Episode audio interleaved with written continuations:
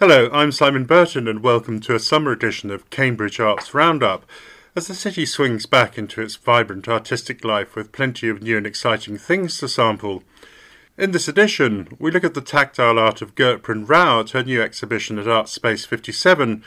His highly complex images allow you not only to penetrate a multifaceted artwork visually and discover its hidden meaning, but it even allows you to touch the painting's human like outer skin and leave on it your DNA purposefully. Why? Well, you'll find out. The gigantic public artwork programme Cows About Cambridge has delighted the city with hundreds of decorated cows, and we'll comment on that some. We visit Motion Sickness Collective at its Petit Curie art space and discover the arts community in full swing after years of patient lockdown and talk to the local artists. Primavera Gallery manager and local artist Joe Fenwick Wilson talks about his work and the current art scene in the city and why skateboarding is becoming a major focal point in an arts lifestyle for the adventurous seeking self discovery for art through culture. Giant moving dinosaurs have taken the Grand Arcade experience onto a new level, thrilling the kids, and Summer at the Museum seeks to stimulate them more over the holidays. And artists take to the giant new Ferris wheel on Parker's Piece to gain some inspiration on high. They say the secret of good wine is the degree of the complexity of its flavour, and the same could be said of paintings in terms of their interests. Making something with many dimensions in it, including clues to a payload of interesting social ideas, has been the aim of Cambridge artist Gurpran Rao, who's even risked using dangerous materials to get the impact she wanted on canvas. She's exhibiting at Art Space 57 using the little known encaustic technique, the exhibition showcases a collection of important early works referencing race, identity, and our genetic code for the internal essence shared by us all. Gurpran was born in northern India, where she studied textile design in Delhi and was a fashion designer with a New York based company before moving to Paris, where she studied French civilization at the Sorbonne and took classes at the École des Beaux Arts. Later, she completed a master's in fine art in the US. Under the Skin investigates at a molecular level the internal essence shared by all beings, the genetic blueprint of humanity. The encaustic method, also known as hot wax painting, helps to create a 3D result, hard to capture on film, with the wax both encasing and enhancing the paint underneath, creating dimensionality and luminosity. The oldest surviving encaustic panel paintings are Romano Egyptian Fayum mummy portraits from around 100 to 300 AD. More recently, the method has been used by celebrated contemporary artists like Jasper Johns. I met up with her and curator Anna Dempster for a tour of the work, which is a story with an interesting twist behind it. So I've just been wandering around Cambridge and I've gradually found my way around to a fantastic art space which I've never been to before. And with me here is artist Gurpran Rao and Anna Dempster. And we're looking at some, some work which um, I don't think anyone in Cambridge has seen before, except for perhaps a very long time ago, because you've got some fantastic artwork work here, which um, the beginning of the story, as far as I can see, uh, here at Art Space 57, is that all this work was stolen. What happened? This work was with a gallery in London called Opus Gallery. They represented me here many years ago. And they took this entire body of work and showed it in, a, in several of their galleries and art fairs before they ran off to France and closed their gallery down with, uh, you know, with all the art just disappeared. And I was in hallowed company. I had people like Damien Hirst, Marc Quinn, and Peter Blake, among others, who were represented by the same galleries. Mm. So they disappeared for many years. We couldn't find them. It became a police case. And because they were in France, Interpol was involved as well. Eventually, the police found the works in a warehouse, abandoned warehouse in the Cotswolds. And the work was re- released to me many years later, and nothing was ever resolved. We couldn't find the owners. That must be an absolutely devastating blow for an artist with work of this standard. It was. In the beginning, it was actually quite interesting because we were trying to track it down, so it became like a mystery. But then when the police told me that it was all damaged, that's when my heart broke. And I, you know, they were like my babies. It was very sad and traumatic to have to look at them again after all these years. And now they're all here restored in this beautiful gallery. You're, you're going to take me through some of these paintings. Now, uh, I think it's important to understand Gurpran Rao as art is, is um, it's quite sophisticated. You, you do a lot of it from travel memory, don't you? And the, and the effect that um, patinated memories have on the soulful mind and things like that, isn't it? Yes, having lived all over the world, I really feel that we're all interconnected. And so my art is always about this vision of one world, of not being, not having geographic and political boundaries. And this work is more about how we're all interconnected through our DNA, which is 99.9% the same, no matter where you're from. Hmm.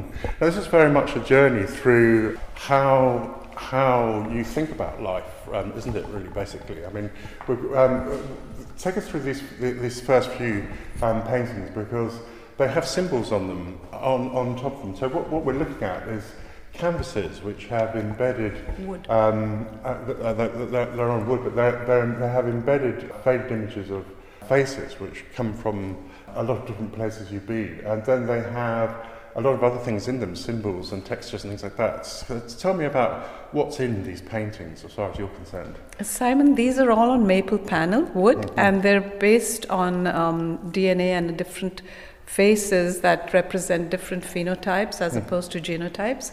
People of all different nationalities uh, are collaged onto the onto the wood in the form of X-rays. I've converted them into X-rays. Now, what is a phenotype? Just for someone who has never heard that word a before. A phenotype refers to our physical appearance rather than our genetic mm-hmm. uh, uh, um, similarities. Mm-hmm. So, and they're all about DNA knots because mm. knots to me are a metaphor for the way we, we all interconnected. And I love knot formations, and the DNA uh, that goes into these knots is actually uh, exact replicas of mathematical knots, and that was very fascinating to me. So, I have pigment on top of the collaged X rays, and then I have used this medium called encaustic, which goes dates back to the 5th century BC. Now, now that's interesting because um, using old methods is a, is a, a very interesting way of um, developing art from the past and, and using those methods to do interesting things in the future. It's something obviously that Bridget Riley did as a famous artist. Um, and it also, I mean, in many ways, what your art does is it kind of says that, I mean, as far as I can understand, the DNA is the essence of the reality of life, basically, isn't it? And we're all made of it. And so, in that sense, we're all equal. That was the point you made, wasn't it? Exactly, yeah. Yeah, building blocks of our of our existence, mm-hmm. really. And Cambridge being the place where DNA was discovered, I think this is very appropriate that Anna Dempster, the curator, approached me to show this work in Cambridge for the first time. Mm. Mm-hmm. Okay, now going over to these. Um, uh, these paintings, there's, there's much more in the, I mean, as with all of your paintings, there's much more in the actual um, uh, painting than at first meets the eye because they're also tactile, aren't they? They are, yes. This is one body of work I encourage people to touch because A, you're leaving your trace, your DNA mm. on the painting, B, they're very tactile because it's this clear encaustic and also, much like human skin, which is what I'm using it to refer to, they glow and shine the more they're buffed. So that's the reason I use encaustic. Because that's quite daring in an art gallery, because they always say you mustn't touch it, you mustn't touch it. And in this gallery, you say you must actually touch this rather delicate looking artwork. To, to, in, in many ways, that brings it to life, doesn't it? Having a human hand on skin on the outside of a picture that doesn't look as though it's got skin over it at all. it's, it's, it's, absolutely um, incredible. So, what was, um, what was the, the, the technique you used in order to encapsulate the images of the faces that underlie the art? Because those are people you've met or encountered, aren't they? Yes, they were, they were actually photographs I took of people, mm-hmm. and they um, I converted them to look like medical X-rays on the computer, of course, because this is all about science mm. and how we're all interconnected. And of course, the, the encaustic on top is re- referring to binding membranes in human skin. So uh, it seems to me that a lot of artists in Cambridge are, are using things like a- a- aerial um, satellite photography, X-ray, and things like that because there's basically no rules to ha- what, how you do your art at all anymore, are there? You can do absolutely anything. I mean, there are artists doing things like creating art from molecular biology under microscopes and then turning that into artwork. So, I mean, where do these ideas for new techniques generally come to you? Um, well, for me, this is this is quite old. I did this about 15 years ago. Mm. But yes, there's amazing there's amazing stuff that happens in science. If you look through microscopes and see, there's absolutely beautiful art that people are creating at the moment. Mm-hmm. So I did this a long time ago, and I do feel that um, there's re- really no limit to what you can do these days with, with all our new, you know, um, ways of photography and drones and stuff. I, mean, using that technique, you, you also put in these, I mean, uh, Indian colours are something that feature a lot in your sense of colour for, for India, features a lot in, in, in terms of the brightness that you employ. I mean, we've got um, beautiful deep blue um, uh, um, images here which come from the X-ray and they're coloured in blue so you get the outline of the face but then you get this bright um, outer layer on it that sets it off completely and that's something you've always had a flair for isn't it yes thank you simon but uh, most of this work is actually quite monochromatic mm-hmm. it's black white and red the red is to symbolize blood mm. because that's what I'm talking about. Mm. And the blue is a reference to the blueprint of humanity, which DNA is. That's the only color that I've gone into apart from the black and white background. So I have blue because I'm talking about the blueprint. And obviously, that's interesting, the blueprint for humanity, because I'm looking at humanity as, as being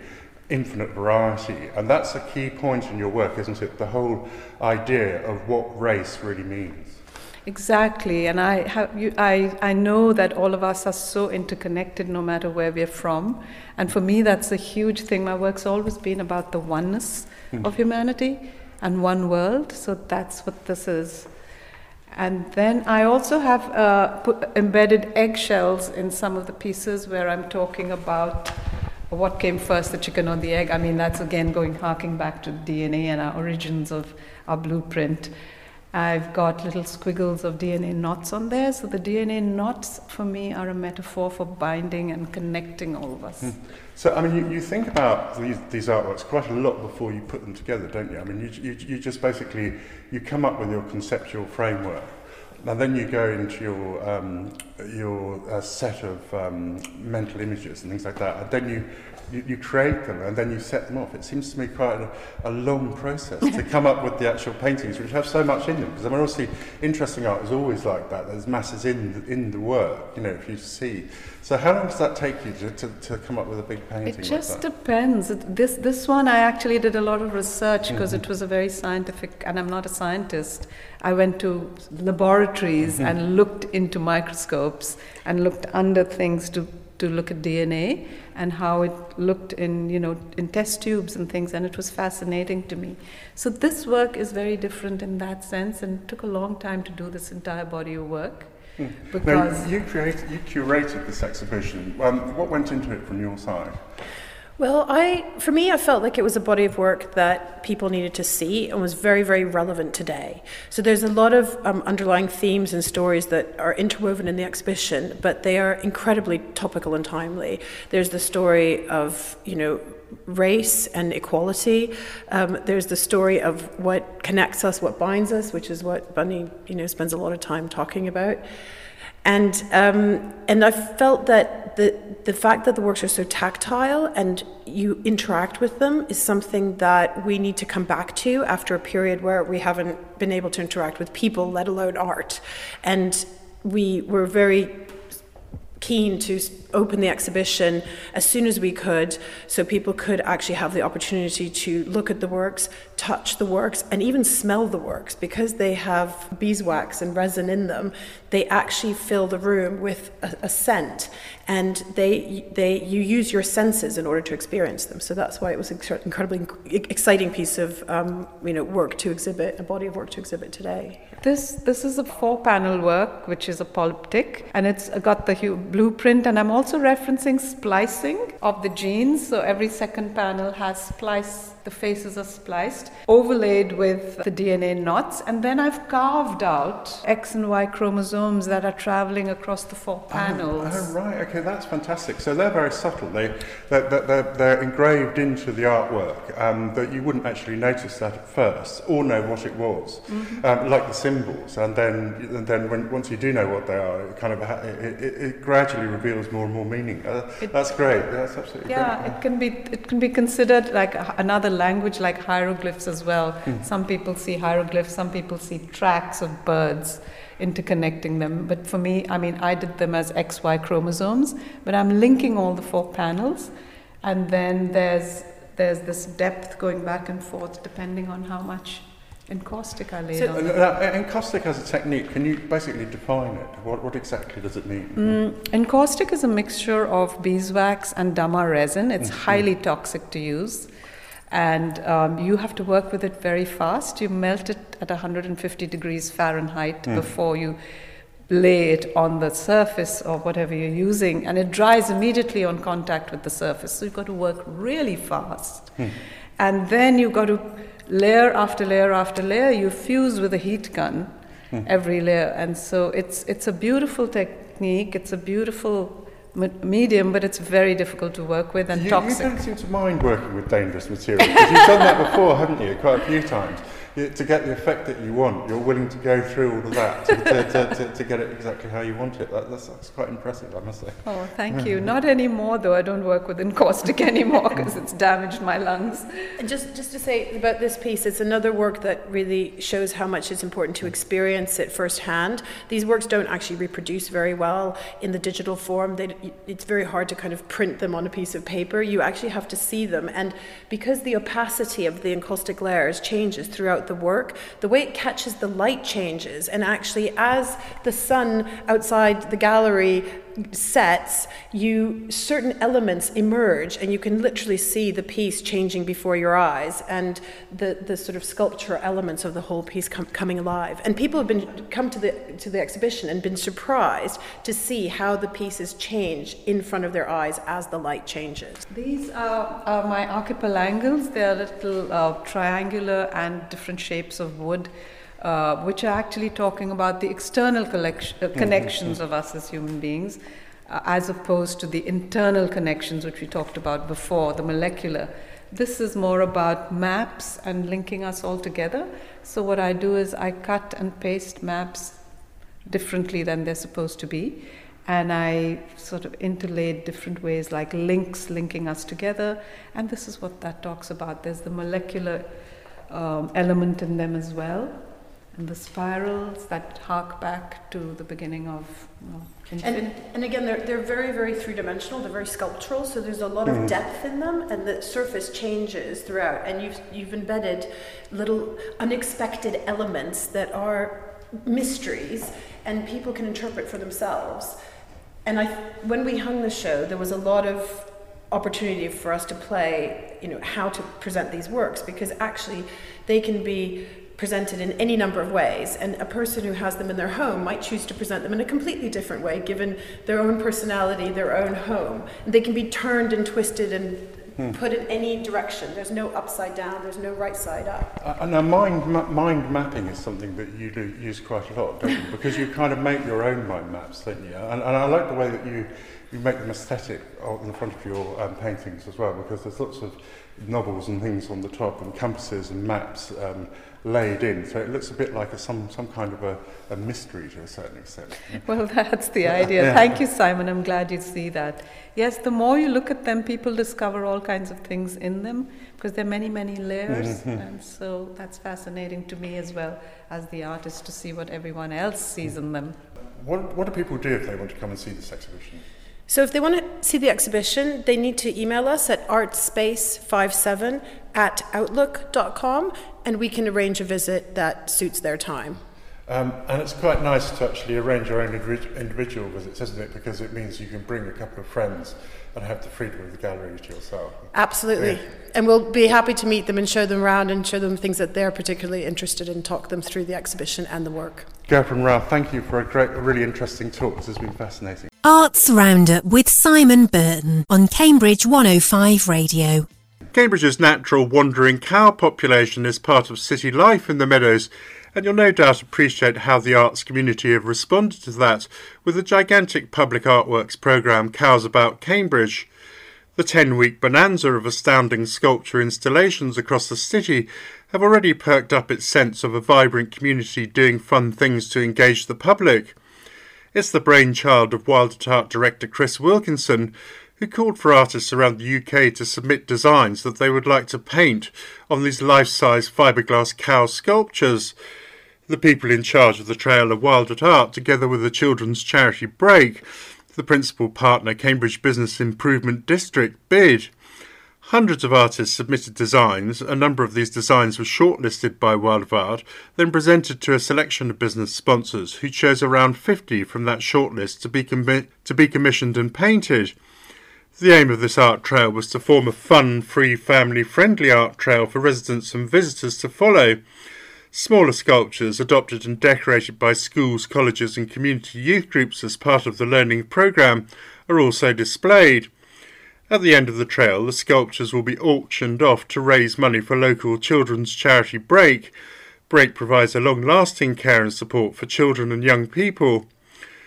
Artist Heloise Toop participated in creating the cows, which she said were really hard work.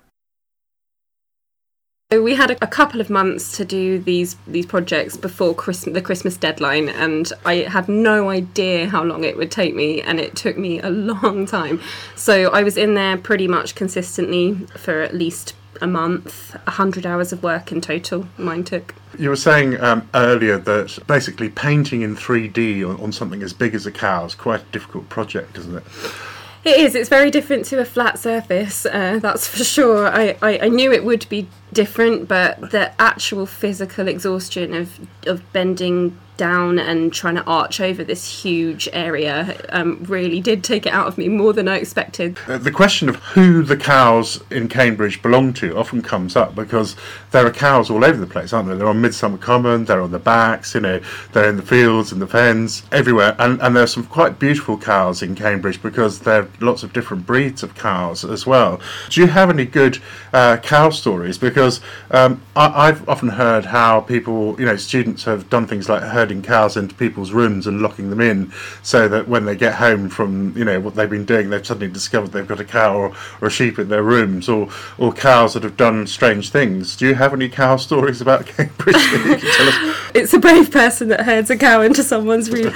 the only story I have is that my friend told me that they were so drunk once walking home that they couldn't face going any further and fell asleep against a cow on Midsummer Common, which I chastised him for, and I'm sure the cow wasn't very impressed, but. Um, um, no harm done. So only that one. I mean, the cows are, are, are worth photographing. I mean, I, have photographed quite a few cows, um, uh, you know, about about a summer ago, um, because you have these beautiful kind of orangey brown breed. I don't know what kind of cow those are. Um, I don't know what you call them, but they're they're lovely aesthetically, aren't they, as, as uh, creatures because they're they have this rich red colour. Um, they're they're they're just uh, they're just things that you'd want to do art about, basically. Not only cows have come out to play, but the city artists have come out of lockdown hibernation to be themselves again. They enthusiastically packed into Motion Sickness Collective's exhibition Stand Up for Work at Petit Curie in July and other more recent events. I encountered Art Language Locations artist Robert Good and artist Rosemary Catlin, who joined me for a chat on what's happening next in the city and to look at work that focuses on the hinterland between employment and surviving without in the psyche. Here we are at Motion Sickness and their latest collective, um, uh, uh, their latest collective art exhibition. Um, I'm here with Robert Good from Art Language Location. Hello, hello. And Rosemary Catlin, of well-known local artist. How are you? Uh, I'm very well, thank you. How does it feel for the arts community to finally have come out of their burrows back into the, the limelight? Well, it's fantastic. It's great just to be out and about and to get an art fix. You know, I haven't seen any art for a year or so, and just to be back in Cambridge and meeting up with them, it's a social occasion as well as much as seeing the art, and it's just great to be back. What do you think of the narrative here? I mean, it seems to be basically about um, the problems of employment and what you do as an artist when you're having those problems. Well, we were, yes, we were discussing the art, and, and um, yes, it seems to be a, around um, autobiographical work, around you know uh, um, the artist's employment and references to local culture and popular culture, and uh, his responses to it. Um, uh, Rosemary, um, what brings you here this evening? Robert. Yeah. he gave me a lift. You're- So, no, I, w- I would have come anyway. I would have come on foot. But it, it's wonderful to get a lift up here. No, it's just great, very refreshing to be able to get out. Yeah, no, it's wonderful. So, The Grace and the Good are going to be here later. Now, you're preparing some more art for Open Studios at the moment. What's your latest project? well, the only I haven't got many new pieces, um, but they're all autobiographical, and so my new my new one, many new ones are, which sounds very mundane, is actually um, my daughter-in-law and a grandchild and a cat sitting on the sofa. So, I mean, What, what impact has what you've seen here this evening had upon you? I mean, we've, we've got uh, there's quite an interesting poster over there of a, a greyhound um, zooming across um, a racetrack, Yes. um, which looks kind of sort of partly pop art, but it's also um, it's also part of that culture of when you're down on your luck, um, take a take a punt, take a bet Well, on something. I, thought before we realised what it was, I thought this is some sort of um, fantasy dream world that we're looking at, Yeah. and um, so it's people's um, iconic expectations like the, the sunny beach and all that sort of thing. So I wasn't completely wrong, but There's another artwork there, I don't know whether you can see it, of, of the stallion um, rallying um, on two feet. Is that, is that something that has connotations for something else you've seen, or is it the first time you've seen that image? Um, well, I, ha- I haven't seen. Oh, it didn't particularly ring bells that particular one, but there were definitely pieces here where the iconography is definitely kind of. It reminds you of kind of local culture or just just kind of a low-level subliminal culture that's always in the background. It's always there, and it kind of pops up in your mind without really knowing it, and it's kind of brought to the fore in this exhibition, and it, and it makes you think about the stuff that is kind of often overlooked or just kind of in the periphery of your vision, I think. Um, living in a slightly risque way seems to be a theme here. I mean, we've got the Playboy bunny here in one of the images, which is turned into a kind of shaded um, uh, painting. But it, it's that kind of side of life that seems to be going for, which is that um, you're you're a survivor um, in a world that's gone um, completely wrong. Basically, that seems to be one of the themes here. Well, yeah, there's just a, a bit of a, should we say, a bit of a low-level grunge, you know, and uh, that's that's part of life, isn't it? That's it's one side of life, and that's the, the, the side that's being just brought to the surface here. What do you make of this installation here, which is a, a large sort of, um, it's a blue-coloured tarpaulin thing on um, on a, an X-frame with a green mesh on it. What do you think that means? Oh, I wouldn't go so far as to, to ascribe meaning, but it reminds me or makes me think about um, kind of throwaway things or, or, or the, the, the stuff that's discarded in life or the kind of the materials that they're, they're not high tech, they're not um, expensive. It's very it's stuff that's just made or put together out of the things that are found rather than the things that are created expensively. Uh, uh, what do you know about the Motion Sickness Collective? Um, well, I've been to one or two of these openings, and I know it's um, it's connected to A- ARU and ex-students there, and um, I admire their initiative in, in setting this up and actually creating this space. I It seems to me that this is one of the few art spaces left in Cambridge that you can grab at the moment. Yes, I think it is. I'm, I'm imagining that there might be more quite soon. So I'm hoping that perhaps they can even find a bigger, a bigger space than this. So that you know, it's something that will be ongoing, very much so. Uh, crystal ball gazing, what do you know about in terms of arts things that are coming up over the summer?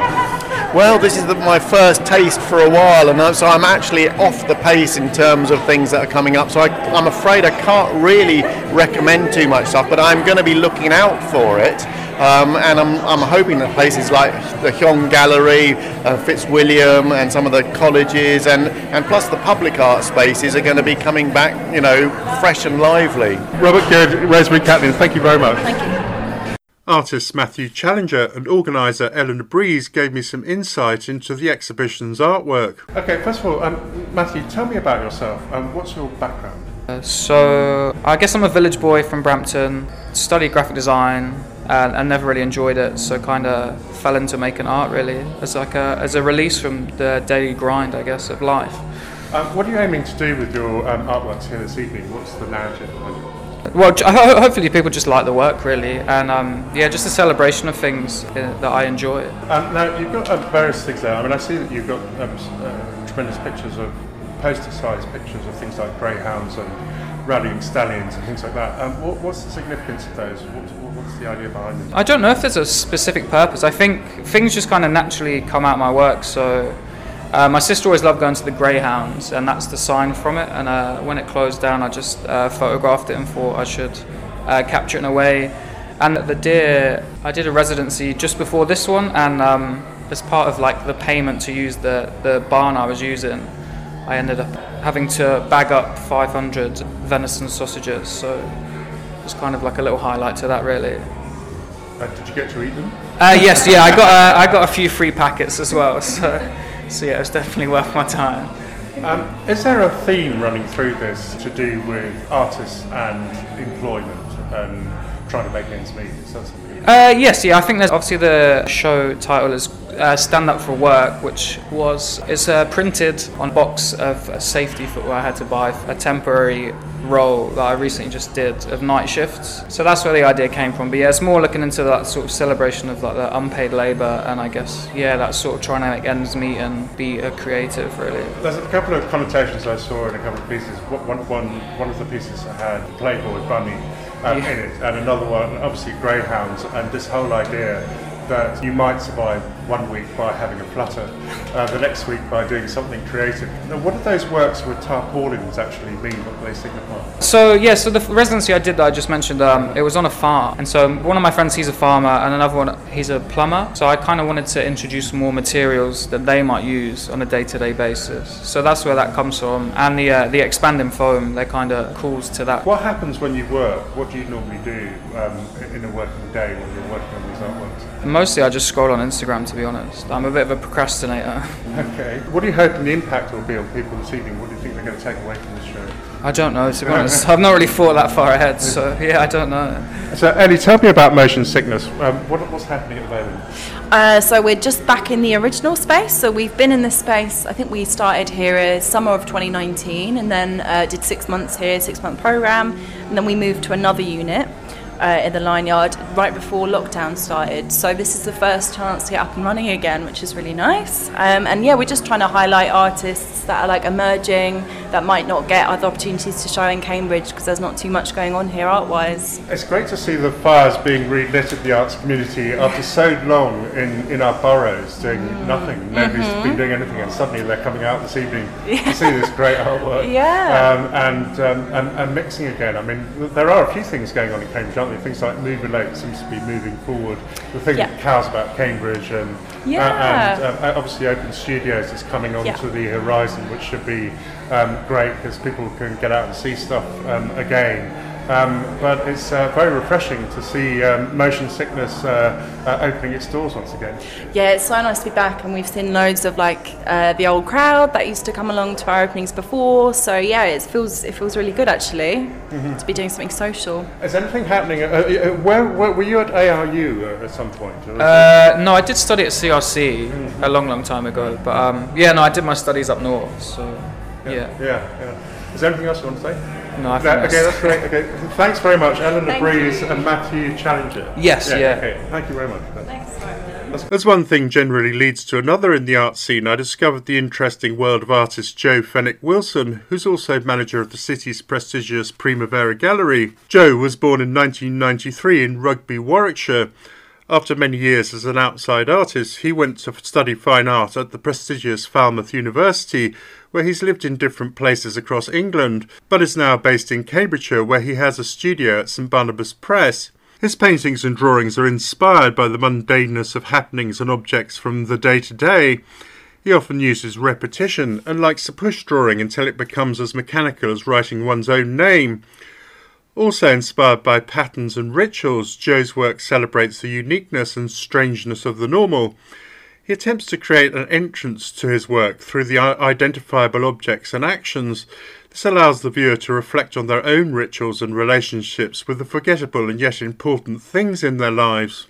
Joe, first of all, um, we met very briefly the other night at Motion Sickness, um, an arts collective. It was great to see the arts community finally come out from their um, their hibernation for an evening. Um, did you enjoy that event? I found it absolutely awesome. Yeah, I found it absolutely incredible. It kind of felt like um, there was everything was back to normal, you know. And it was nice to have people there that ne- wouldn't necessarily have been there because of the the way that motion sickness, you know, have their events anyone can just walk in off the street, which is you know really up my street. Yeah. What did you think of the artwork there? Um, was that was that something that impressed you as an artist um, doing something completely different? I think yeah, I was very impressed by the work. Yeah, very impressed, very impressed. I think um, there was one piece I actually asked the artist about potentially purchasing, which is very rare for me because I've got no money. But um, I found it um, found it quite crude. I kind of I got more I got to know more about it by speaking to you about the work. You know, beneath the bread line kind of style. I love the I love the expanding foam. I think it's an awesome medium. I think it's great, and and that the lottery hand is is just incredible. Like the use of that over and over. Okay, so uh, tell me a little bit about yourself. I gather that you were born in '93 in Rugby, Warwickshire, and um, spent um, many years as an outside artist and studied at Falmouth University. Um, tell me a little bit about your bio. What kind of things have you been getting up to? Um, I've been all over the place. So I've yeah born in Rugby and then went to Cornwall for a long time. Was about just under seven years studying, and then um, I went to Liverpool for a year. It was quite hard to get studio space. You know, it's hard to get. It's hard to have a job, pay the rent, and pay for a studio. It's, it's impossible. It's, it's impossible. So I was there for a while. Then we left. We weren't really digging it that much. The the, the, the scene was incredible, but it just it just wasn't for us. We went from sunny Cornwall to kind of slightly grey urban uh, Liverpool. So I think I have had some, you know, some work in some shows, but a lot of the time I just kind of sell privately to friends, and, and I'm more about making art than, than really showing it, you know. Uh, I, I find your paintings very interesting because you've got things like optical pictures that have sort of slightly illusory things. I, I was referring to that one with the car in the middle and things like that. What, what, what went into that and what was that about? I think the paintings, a lot of the time, they're like a thousand different paintings before they become a painting. And um, I like the idea of drawing things until they kind of become like writing your name. You know, like you can do it with your eyes closed. I, I like that like um, symbolism of, of mark making. Uh, I think there's this thing with like playing with this. I think you did you call it like kind of like an optical illusion kind of thing where I like to also give myself rules. Like I'm not necessarily like a painter who is able to paint beautiful scenes. I like painting one thing, you know, and it goes usually from a drawing, then it might turn into some graffito, and then more oil gets layered over it, and then the drawing comes back. And I like this appearance of things kind of. I like ticking boxes, so I like going, okay, so the car, that the red is on the left. Now it has to move one square to the right so that the car looks like it's slightly coming off the surface and, and ticking boxes as I go along, making rules for myself and completing the challenge. You know, it's got you, you, I mean, I, I noticed there's, um, you know, obviously some interesting symbols that you chose there, but you also focus on particular objects. Why do you do that? I think I do that because I have a kind of slight, I'm slightly obsessive. So when I see something that I like, you know, a, a car, the thing about a car is like it's a celebration of something that you, you first want to draw when you're a child. You want to draw a car or be able to draw a car. And that painting we were we, were, we were speaking about is like a, it's the most simplistic car. You know, it's just two wheels and and a box. And I think that that is like drawing for me is about trying to um, you know do, do as little as possible really. Um, uh, you, you, choose quite a lot of um, things from mundane life and then you make them um, colourful and interesting. What, what is it about the mundane that interests you? As something that you're concerned with? Um, I think that the mundane mundane is quite a I think that it's you know life is quite mundane you know. I think making art is about trying to celebrate the, the mundaneness of life, the everyday, the things that you pass, you know. Like sometimes you might see your a reflection of yourself in a puddle and you just walk past it and you don't think anything of it. And sometimes you see a reflection of yourself in a puddle and, and, and it gets attached to your mind and you and you can't live without living with it, you know. And, and for me I think I get really obsessed about small things, things that I noticed and, and things that just turn up out of the blue in your life. Uh, you know, like I just think that's I think it's beautiful celebrating these things that you just pass, that you just ignore I think that that's what maybe art for me is about. It's about celebrating these things. And I suppose a typical example of that was the, the painting that you did of wine glasses and stacked up using different blues and things like that. And you basically transformed something that you see quite a lot in bars and things like that um, into something that stands off the page. That was uh, that started from a drawing. I realised that I could draw a wine glass in like you know a matter of uh, you know milliseconds, like you know, and, and I feel like when you can draw something in a matter of milliseconds, why not draw it? You know, I think I don't, I don't know how many wine glasses are in that. Um, I think it's like the equivalent of 15 bottles of wine in large glasses of wine. So I think it's 72 wine glasses or something. It started with a drawing, um, and just because I grab what I can, I had these strange. Um, you know the pen there's just a pen that you get like a multi-pack of 12 of them and they'll be like different gel colors so that painting was like some wine glasses and then at, at, at first it was you know it changed a lot and changed a lot. And you can see when you look at the paintings that there's a lot gone underneath the the, the final works. The problem with that painting for me is that getting the the, the oil and the, to the right viscosity to be able to actually paint like you like the way in which you uh, use a pencil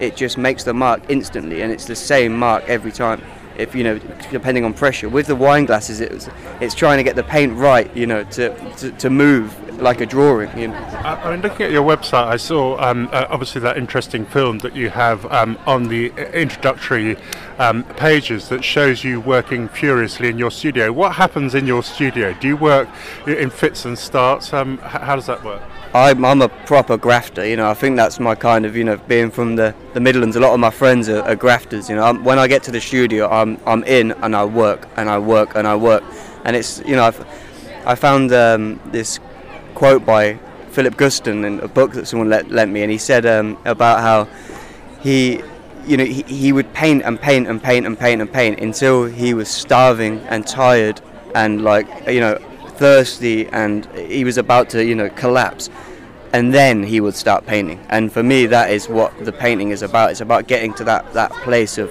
of absolute um, of kind of insanity you know and and then exercising that as hard as I can until I until I literally need to get the train home because I need to eat. You know. Um, you, you, chose um, some images from pageantry for some of the, the, the works that you've done. Um, does that come from Cambridge, from looking at the gargoyles and the symbols and everything else? Yeah, yeah. You know, as working working here on King's Parade at Primavera Gallery, um, I get to look at the King's College all the time, and that has sparked my interest in, in these these symbols to the point where I actually went and bought myself a book called um, uh, Medieval Beasts, I think it's called, and it's just and it's an array of these these these symbols that people have been drawing for forever, you know, and, and they have so much significance to people. For me, they, I didn't have a clue what any of them meant. I got to listen into a tour guide outside the front of my gallery once, you know, for free, and um, you start to hear about what these you know these things mean, and I, I just think it's I think it's beautiful, and they're so they're made with such small um, amount of marks. There's no drama. It's just there's just no drama. It's just line lines, you know. Um, as manager of Primavera Gallery, um, you and and being a working artist in Cambridge, you, you get to see the art scene um, from top to bottom. What do you think of what is actually happening in Cambridge at the moment? Obviously, we've just had the lockdown, but uh, you know, from the artists you've met, um, how, how are people? What are people getting engaged with? What are they getting concerned with?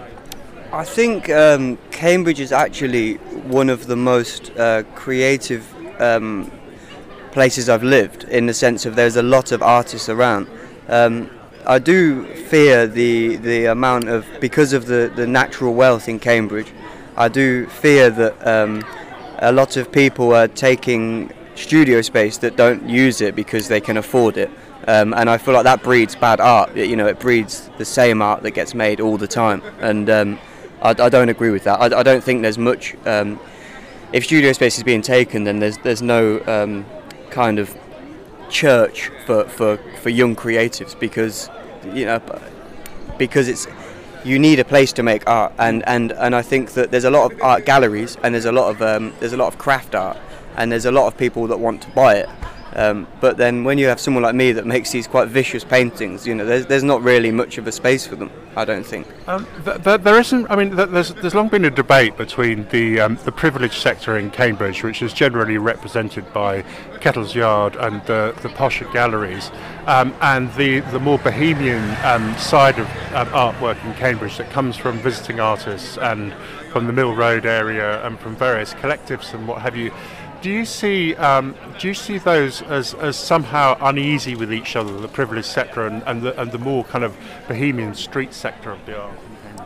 I think that there's like um, I think a lot of people that you know are, are in the same boat as me as like a working class artist. I feel as though we just think that privileged sector of art is just naff. It's just like it's just not enjoyable. It's, it's not it's not what what um, it's not necessarily spreading the right message of what art possibly can spread. And I think when the the kind of this kind of outside sh- street art, if you want to call it that, what's beautiful about that is that it doesn't it, it doesn't scare anybody off. Someone can just this is why people will tell you that they don't like art but they like Banksy because they can walk past a piece of graffiti and not and just acknowledge it and walk off. And you don't need any instructions as to how to view it. You don't need anything. You just either love it or you don't, and or you just you just don't care about it. But that's what art is. That's why music's such a beautiful art form. Yeah, um, because you see, you have the you have the, the, the vibrant art scene that has existed in Cambridge really um, as a thing since about 2011 or so. Wow,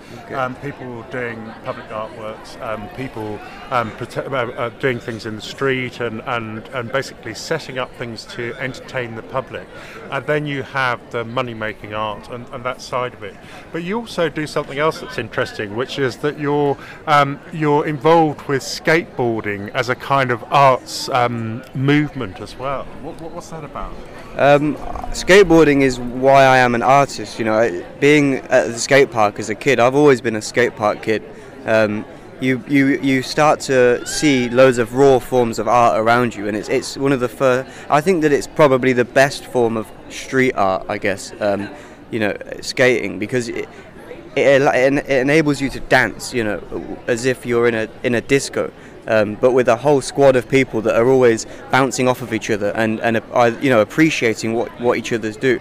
And the best thing about skateboarding in relation to art is about failure and success. You know, with skateboarding, you even you you think about an ollie. You're trying to ollie over something, a, a block out of a kicker. Um, you fail and you fail and fail and fail and fail, non-stop. And the time that you do succeed is like when you jump into the sea off of a cliff and you are submerged in the beauty of, of, of the under you know the under the, the, the water. Um, and that you know to, to it's quite rare that people in their life get to experience failure so much. Um, for you know they, skaters want to fail you know there's, there's a beauty in it there's, a, there's an incredible well, uh, people are taking up um, green transport skating um, u- electric unicycles, electric skateboards, um, ordinary skateboards, uh, scooters, uh, rollerboards, hoverboards, and they are using the streets of Cambridge now um, to really enjoy, enjoy, that. But the other thing about that is there's an interesting um, thing about using the bottom of the skateboard for artwork. That kind of artwork, does that interest you at all? It's really difficult to. Um, to that's a quite a difficult question. It's kind of like um, you know, does does, a is a tattoo artist necessarily interested in having tattoos on their own body? You know, the skateboard is is, is an extension of, of you when you're a skateboarder, and um, I believe that I do like the idea of having work on the bottom of skateboards, but like I'm I'm too busy. you know, it's kind of it's not necessarily something that I'll leave it to the illustrators. You know, I'll let them do it. I'll, I'll let them do it. I, you know, I paint. I I paint with a very free arm, and a, and a skateboard is a very small thing. So. It sounds so you enjoy being Cambridge, in Cambridge and you have um, a very interesting job. What, why are you planning to leave the city? Just because um, I don't really. Um, my, my girlfriend is going to go and do a master's in, in Margate. Um, she's an artist as well, an incredible artist. Um, you should check her out, Esme Bone. Um, there's not really any kind of I wouldn't say in Cambridge there is an, uh, a good university where you can go and study a master's in the arts. You know, I don't think, and especially not specifically in, in certain mediums.